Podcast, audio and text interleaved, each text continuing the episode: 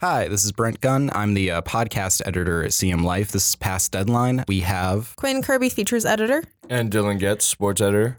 and we're going to be talking a little bit about uh, an unfortunate controversy that happened on campus uh, a few days ago. So we're just going to kind of go through the story, go on what it was like to kind of write the story, collect information about it. So, Quinn, uh, how about you just start us off with like your old process? Okay, so on Thursday night, November 7th, three women came back to their dorm room to a racist message on their door.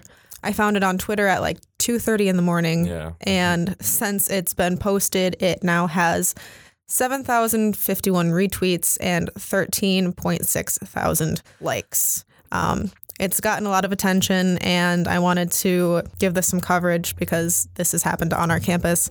And so I reached out to the woman who posted it. She was completely willing to talk about it. And so we set up an interview. I talked to her and one other roommate. Third roommate is an inclusion assistant at Sweeney Hall.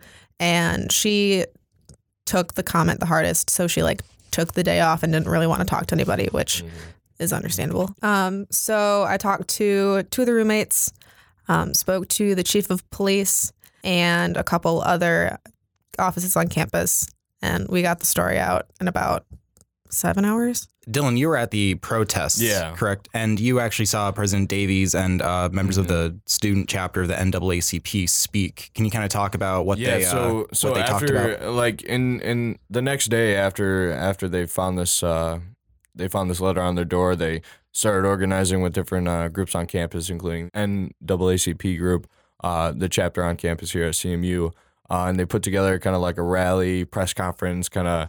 Uh, they call it a sit-in, but everybody was standing. There was candles. You know, they they wanted to just uh, you know make their voices heard. Um, and when when they were there, you know, Davies by that time he I think he released uh, an email to all CMU students about like 11:30 11:45 uh, that morning so everybody was well aware of this racist you know message on this board um, and then you know Davies released his apology but then he he came on stage too at the sit-in and and spoke about how you know this wasn't just an attack on on CMU or these three girls. It was an attack on all of Mount Pleasant. So they're they're actively trying to find out who wrote this message and and you know they're doing everything they can to kind of make it right Have there been any developments on who they think may have uh, written the message, or if there was any intent by a specific individual? Uh, Yeah, not that I not that I know of. They don't have cameras that look down the hallways. It's just at the doors. You know, they don't want people like sneaking in the doors after hours. That was the big thing when when I was you know living in the dorms. But they don't have cameras that were looking at the the doors themselves. So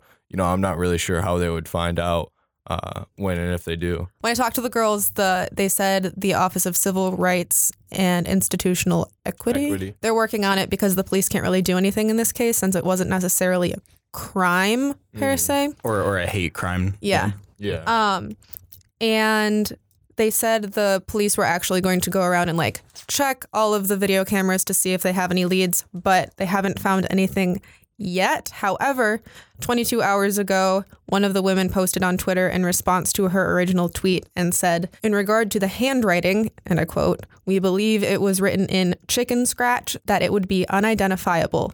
An investigation of this incident has started. My tweet is not the full story and does not have all the details. Remember that the university and organizations are working hard. End quote. So they're lost, but people are making an effort to find the perpetrator. Yeah, and and at the at the protest, I mean, you know, they had they were obviously there was a about 200 people there. I think that's a good, you know, a, a good amount of people, especially. I mean, it was a freezing cold Thursday night, pitch black outside. You know, nobody was trying to leave their house just because it was, it was like the first day. You know, we were supposed to have snow the next morning, but I felt like there was a lot of there. It was a good amount of people at the at the kind of protest and the rally. Um, but some people were saying, you know, like, you know, 200 people is nothing, but, you know, I mean, you got to understand this was only organized in, you know, just hours before it was actually put on. So uh, at the rally, uh, the NAACP chapter, uh, and then the Black Student Union and one other group, the Collective Action for Cultural Unity, uh, they put together four demands for, for the, you know, the university uh, in response to this, you know, kind of racist message. The first one was Australia Coleman was the one that made the the demand. She's the NCAA chapter president. She demanded that each student be required to take a cultural course uh, pertaining to their major and minor. Her next demand was cameras in the hallways to be actively used and um, you know, not just at the doors, but you know, throughout the hallways. Her next one was third party, I think, race and ethnicity training that would you know be mandatory for all faculty, students, staff, um, police, everybody on campus. And then she set a deadline for the, for these, uh, you know, to be to be either made these changes to be made or you know some initiative to to be started. She said we expect these plans to be met uh, or initiated within the next month. That received, you know, pretty good cheer from the crowd. Uh, She also, yeah, made that request about the officer who talked to them. That was the last one that I was going to touch on. Yeah, That was that was probably the most powerful one. Was that she uh, she demanded you know a public apology from the officer that responded to the incident at Sweeney Hall. I guess uh, the officer tried to compare the the racist message on on the whiteboard to what he kind of experiences with a badge. You know, like like Davies said, it it wasn't the right thing to say. He wasn't necessarily he he was trying to help, but it wasn't the right thing to say. Uh, and you know they're they're kind of dealing with that now.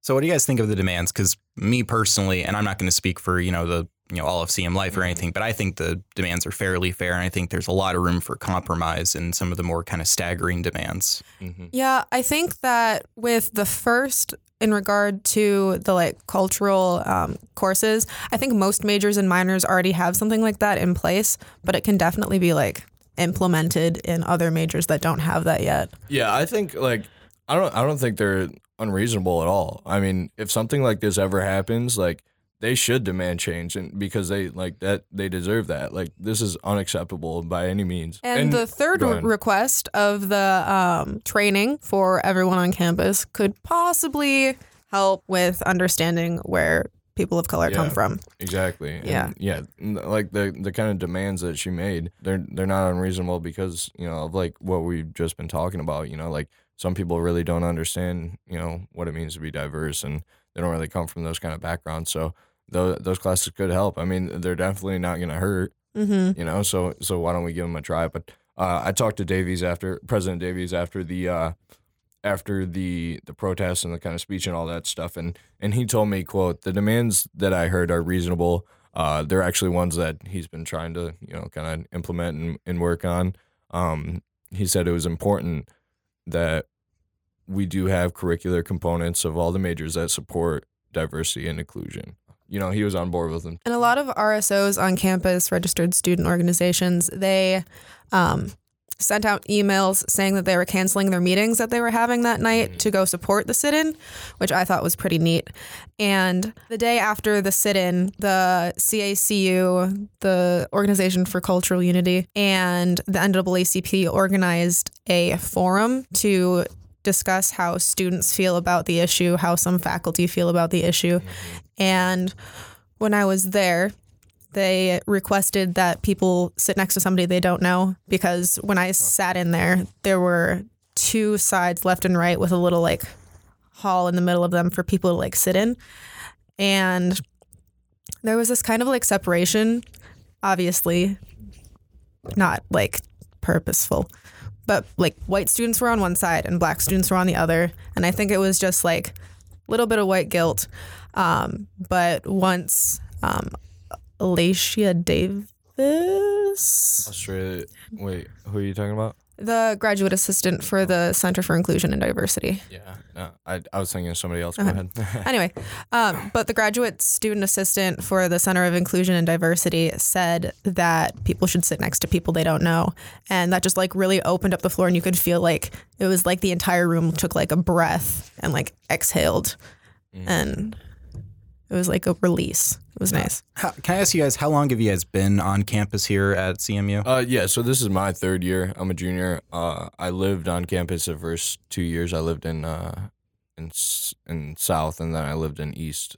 So, you know, I know what dorm like dorm life is like. Uh, you know, Uh, two Quinn? years too long. Same, yeah, same yeah. basic Uh, three years. I lived on North and Larzelere, so we were kind of removed from everything. But So this doesn't really seem too outside of the realm of possibility that there does seem to be No, I- issues like this on campus because I feel like there's a and- response from some people that this isn't a problem. It's more of a fabricated problem. Oh, yeah. No, it's definitely possible. Yeah, it, like and like they said during the protests, I mean, they deal with this kind of stuff all the time. It's not just the one time. You know, obviously they were able to take a picture of it and you know post on social social media and get some attention this time.